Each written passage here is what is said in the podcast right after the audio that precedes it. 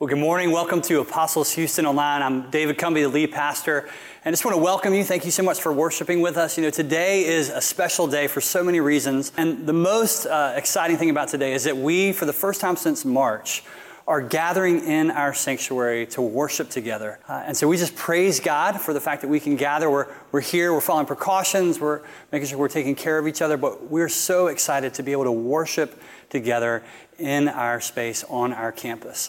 And so if you're worshiping with us online, just know we'll continue to do that. And, and we are so excited no matter where we are.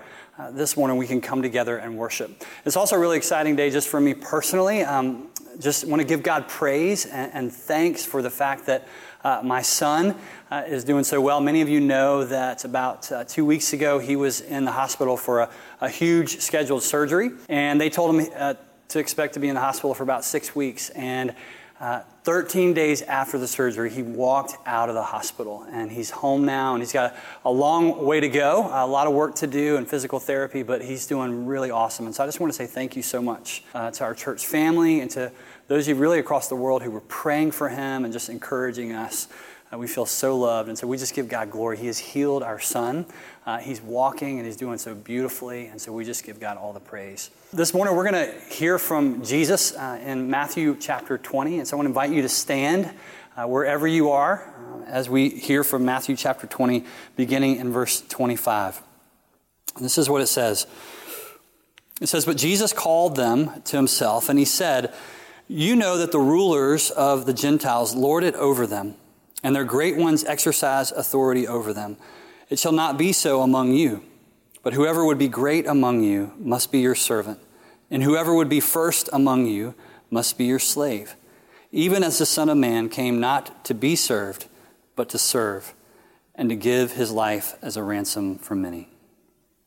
This is the gospel of the Lord.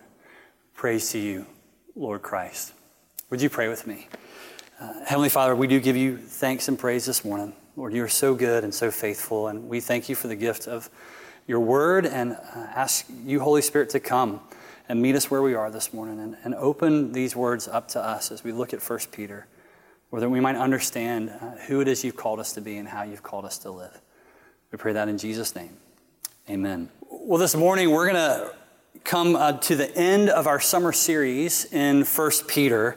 And so I want to invite you to grab a Bible, open up your Bible app to 1 Peter chapter 5. And as you're turning there, I just want to kind of recap a little bit about where we've been over the summer. So, Peter, uh, he wrote this letter to a, a, people facing uncertainty and a lot of cultural pressure. I think a people not unlike us in a situation not unfamiliar to us. And so uh, he's writing this letter, and he's writing this letter to people who are not facing outright persecution, but they are facing kind of public shame and slander and uh, exclusion and hostility to their way of life as they seek to follow Jesus. And, and what Peter says to them is he says, Look, it's so important uh, in these circumstances for you to know who you are so you can know how to live. And so he, he tells them again and again look, you're chosen, you're loved, you are set apart for God. And yet you're also kind of in this place of dissonance with your culture until Jesus returns. You're to live out uh, as followers of Jesus, as faithful witnesses, but you're going to feel like you're foreigners, you're strangers, you're exiles uh, in this world. And so he says, in light of that, this is how I, I'm telling you to live as followers of Jesus. He instructs them in how to live. And then here at the end of the letter, what he does is he says, look, in a moment like this, there's a critical need for good leadership in the church. In a time of uncertainty, a time of cultural pressure, there's such an important need for good leadership in the church. And so this is what he writes in 1 Peter chapter 5.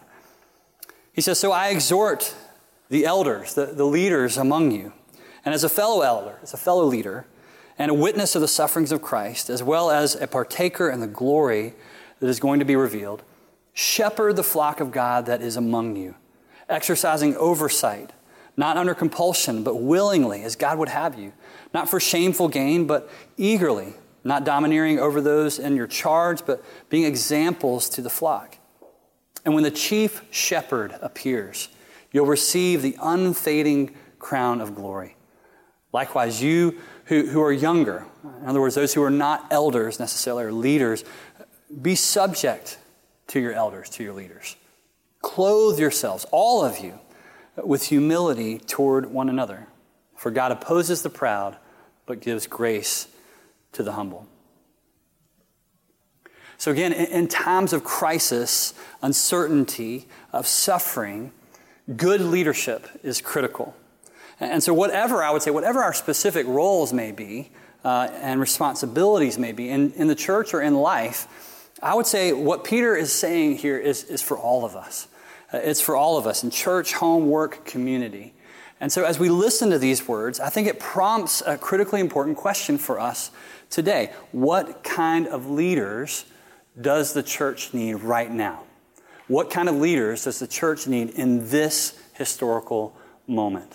I think it's so important in part because of you know, just adjusting to the uncertainties uh, of, of a world with COVID. But I think even before COVID, the church was facing increasing pressure to compromise the gospel. And that pressure was coming from, from the left, from the right, and from the center. It's coming from every direction, and it still is. I mean, we are facing tectonic shifts in sexuality and ethics and, and technology and, and secular ideologies and, and, and other religions and globalization. And, and the reality is a spiritual devastation, I think, from, from much of this rapid cultural change, along with the failure of the church to respond to this well has left many of us feeling just, I don't know how to describe it, almost like this intense burden, this, this sense of concern about the historical moment that we find ourselves in as followers of Jesus. Jon Tyson, I think, he captures this perfectly when he, he writes that this is a time of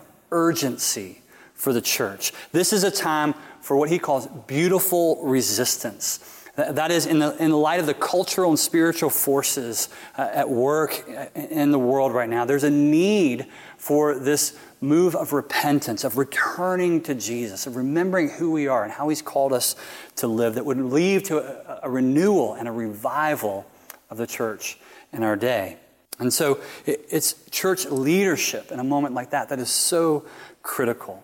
Because without healthy good leadership, not only does the ministry and the witness of the church suffer, but we, as the church, become uh, susceptible to discouragement and, and the attacks of our spiritual enemy. And so, again, what kind of leadership does the church need in a moment like this? honestly, Peter's answer to his original readers and, and, to us today is surprising. I mean, if I were to try to answer this question, what kind of leader do we need right now? You, you like me, might think along the lines of, well, we need, we need kind of a commanding leader, right? Peter could have easily chosen a, a kind of a battle or warfare uh, metaphor here, advocating for a take charge commander who stands up against kind of the cultural pressure and the compromise within the church, but he doesn't. You might also think, oh, well, maybe what we need really is, is primarily a prophet. Uh, we need a leader who calls people together under the mission uh, uh, uh, of God and, and, charts a clear path forward in the face of so much uncertainty. But again, Peter doesn't advocate for that either. No, what Peter calls for, I, again, I think is so surprising. What Peter calls for is a shepherd leader. He calls for shepherd leaders in the church. Now, just to be clear, that's not to say that there isn't a time for those other kinds of leadership, but it's, it's surprising here, isn't it? That, that in this moment, in this context of what he's described, this is the kind of leader that Peter sees as critically important. Peter says that we need shepherd leaders. So, what is a shepherd leader? In Timothy Witmer's book, uh, by that title, The Shepherd Leader, he offers, I think, a helpful breakdown and summary of of shepherd leader, leader teachings from the scripture. And he basically says a shepherd leader has four broad responsibilities at multiple levels. But he says they include knowing the sheep, feeding the sheep, leading the sheep, and protecting the sheep. So know, feed, lead, and protect. And so he goes on to, to explain these. And knowing, he says, knowing the sheep includes having significant personal interactions and relationships with those who are under your spiritual authority and care. Feeding the sheep refers to teaching them God's word. Leading the sheep involves setting vision and clarifying the mission of the church. And, and protecting the sheep requires shepherds to, to keep the sheep from the various dangers they face from false teachers, from false gospels and ideologies, and, and from cultural idols. And I just want to say, especially in this moment, we need to be vigilant because this is a specific temptation in our moment that we are facing. False teaching, false gospels, ideologies, and cultural idols are everywhere. And so just be careful. Be careful where you look to and who you listen to and what you take into your heart in this moment. But I think this, this knowing, this feeding, leading, protecting, uh, this shepherd approach, what it makes clear is that the focus ultimately of a shepherd leader really is on the sheep. For Peter, especially in difficult times, good leaders in the church, they focus on people. One of the reasons I became a pastor is that I love people. And that's been one of the things that's been really hard during COVID is just I, I haven't been able to be around people. I haven't been able to be with you all. And I think we all feel that. We, we long for that and we ache for that. But that's, that's been really difficult. But I would also say, as a pastor, one of my biggest sources of frustration is people.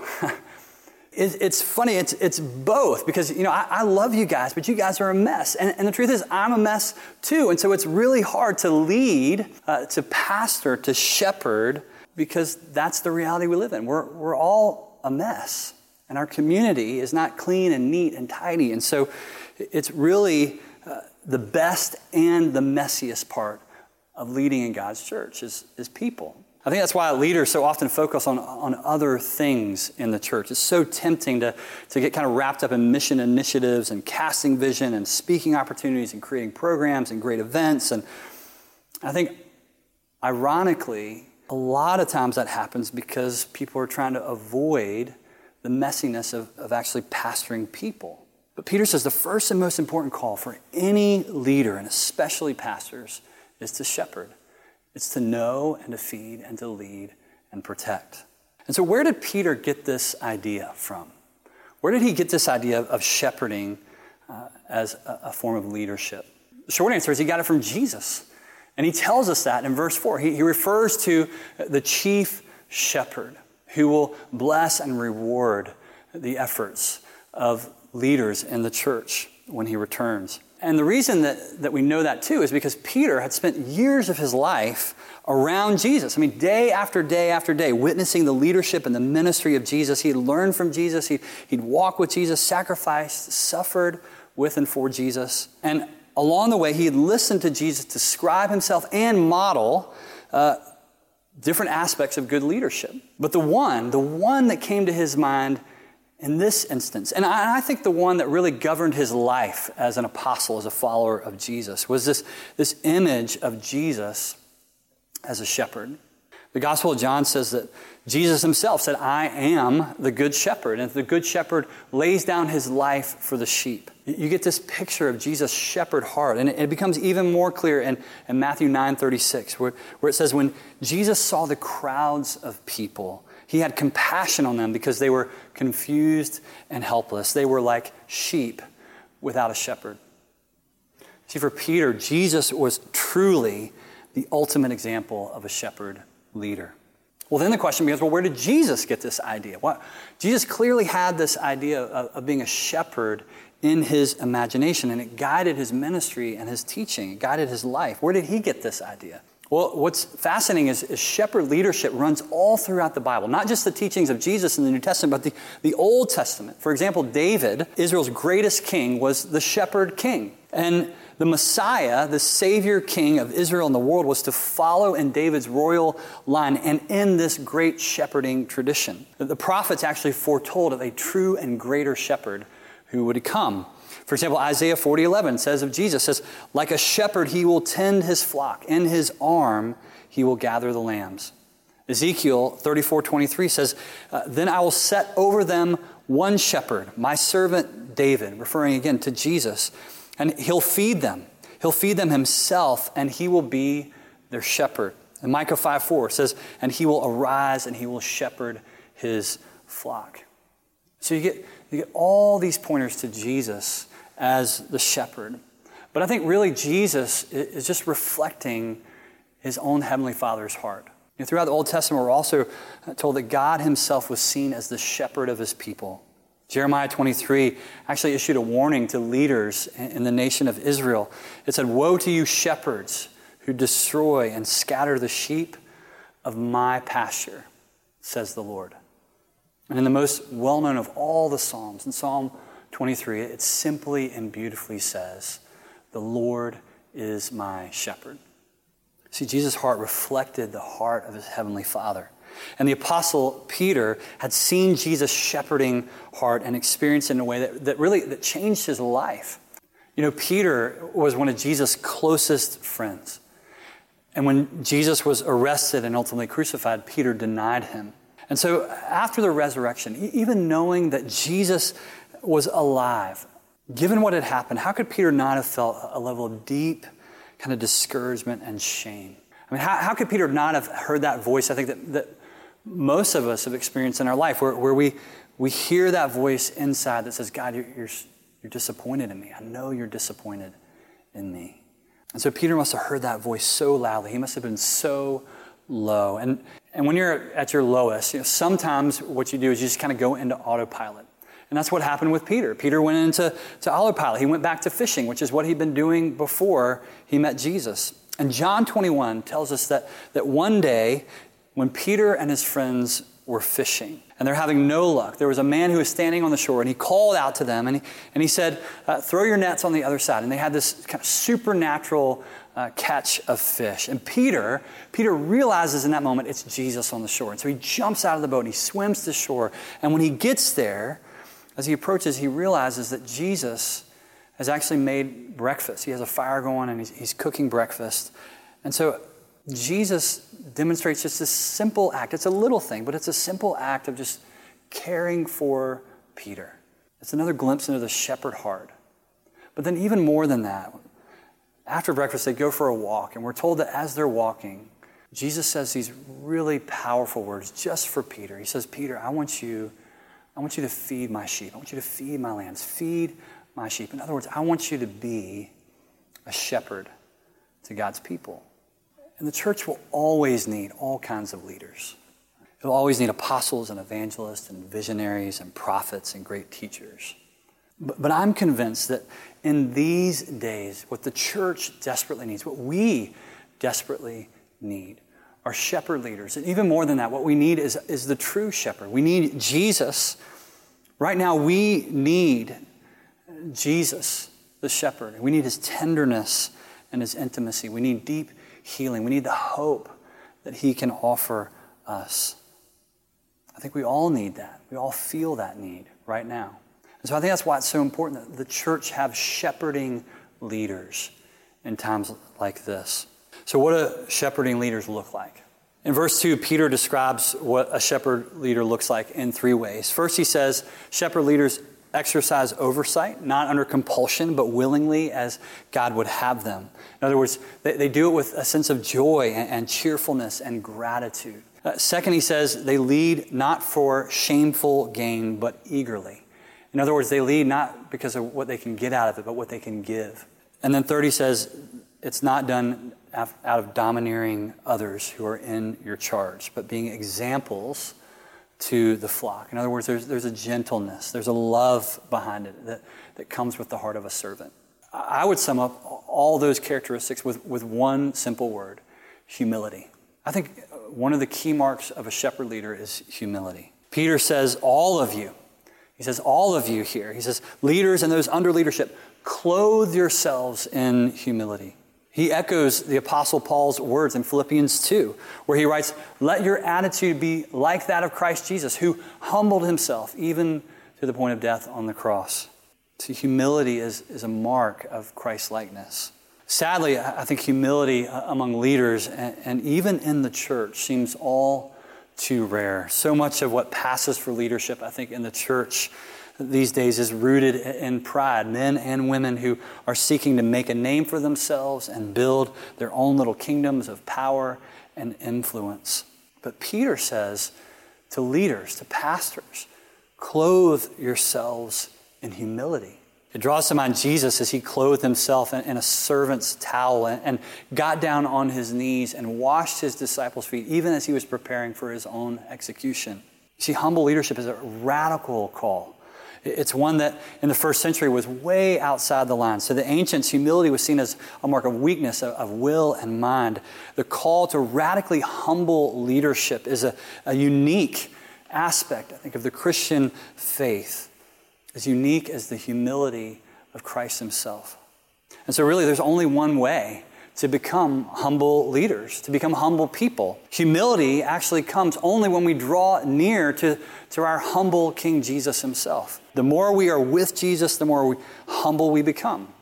Why is that? Because nearness to Jesus, I think it, it opens our eyes, doesn't it? It opens our eyes to our own sin, to the holiness and glory of God, and to the beauty of the gospel.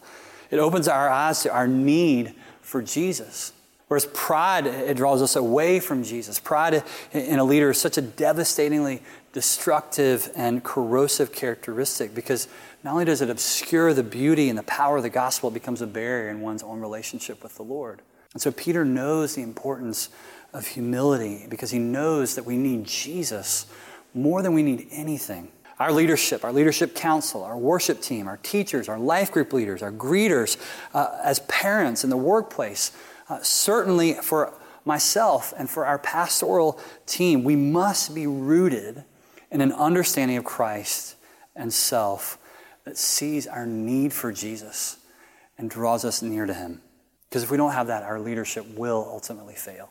When I think of humble leadership, uh, I think of one of my own uh, spiritual mentors, a man named Ray Siegler. Some of you have heard me talk about Ray before, but Ray helped start Young Life in Raleigh, and he directed that mission for, for decades. And by the time I came along as a college student and got involved with Young Life and met Ray, uh, Young Life had expanded from one high school to almost every high school in the city, and thousands and thousands of students were hearing about Jesus and understanding what life with him could look like, his love for them. And that was because of, of Ray's passion and his heart. And because his passion wasn't to build a big ministry, he almost never talked about numbers or growth. His heart was for kids, for high school students, to know God's love for them and to hear the good news of Jesus. And so while Ray wasn't perfect uh, by any stretch as a leader, he, he was a man of deep conviction and remarkable character, Christ like character.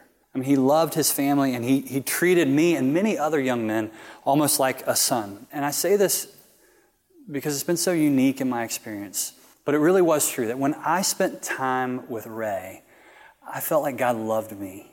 I felt like I experienced more of God's love because I'd been with him. Secretly, I think most of us are pretty impressed with ourselves, especially those of us in positions of leadership. And, and I think ultimately that's what stood out to me about Ray's leadership. He was genuinely humble. He was unthreatened as, as a leader. He could talk to CEOs and a 16 year old kid just as easily. He, he smiled a lot. He had this dry sense of humor and great timing. And he, he usually spoke softly and said very few words. In fact, one of my life goals um, that I learned from Ray is, is to be able to say more with fewer words. But when you were with Ray, I think one thing that was really clear was that he cared for you. He was fully present. He wasn't pushing an agenda. He was uh, an amazing listener. He loved to ask questions because he wanted to know who you were and what was going on with your life. And he wanted to point everything in the conversation to the person of Jesus. You know, when Langley and I uh, lost our first child and we came back from the mission field in Tanzania, we were staying at uh, someone's house in Raleigh. And I remember Ray came over to the house and I don't know that he said anything, but I remember he sat down on the couch next to me on the screen porch and he just put his arm around me. And he was just with me because he loved me.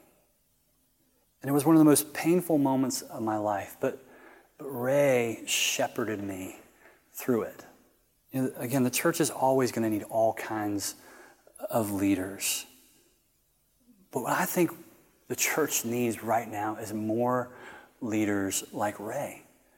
Men and women who respond to God's call to shepherd, to come alongside, to, to know and to feed and to lead and to protect the sheep. See, God uses shepherd leaders not only to care for his people, but, but to model what that looks like and to point us to Jesus. And, and he wants to do that not just through me as your pastor, but through all of us. We're all called to shepherd one another. We're a church of, of 250 people, 250 adults and children. And, and we need each other to help pastor and, and, and shepherd one another. The reality is, I can't do this alone.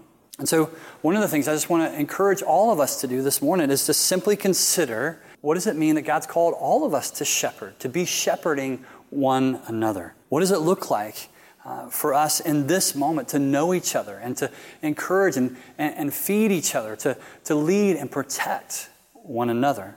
The church needs great leaders right now. And more than anything, it needs shepherd leaders because ultimately the church is about people. We, have said that we know it's not about a building, we know it's not about a gathering, it's about God's people and his shepherd heart for them. The church desperately needs shepherds today, not more big personalities or charismatic communicators. It needs shepherds who know and lead and feed and protect.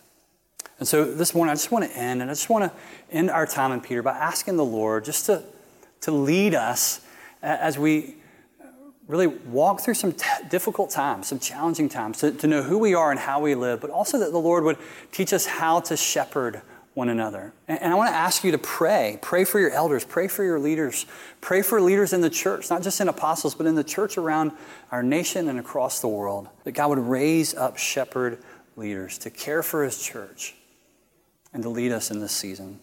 So let me just end as we pray together. Heavenly Father, we do pray this morning that you would help us to remember who we are and how you've called us to live because of your great love for us in Jesus. Lord, we are so humbled by your love for us that we, we've been invited into life and that we can come into the presence of our Savior and Lord Jesus. In particular, this morning, I, I want to pray for, for leaders in the church Pray for shepherd leaders, for pastors, for elders, for leadership councils, for, for vestries, for anyone in any position of leadership, from worship teams to life group leaders to setup teams uh, to mission teams and ministry leaders. Lord, I pray for all those in positions of authority in your church and responsibility in your kingdom. I pray that they would not succumb to the snare of pride. Lord, I pray that for myself, Lord, that we would, we would learn to walk in humility so, Lord, we, we pray for your protection. We pray for your guidance. And we pray that you would help us to be shepherd leaders who, who know people, who feed and lead and protect, especially in these days. Because we long to see, we long to see your kingdom come. We long to see renewal and revival. And we pray all this in Jesus' name. Amen.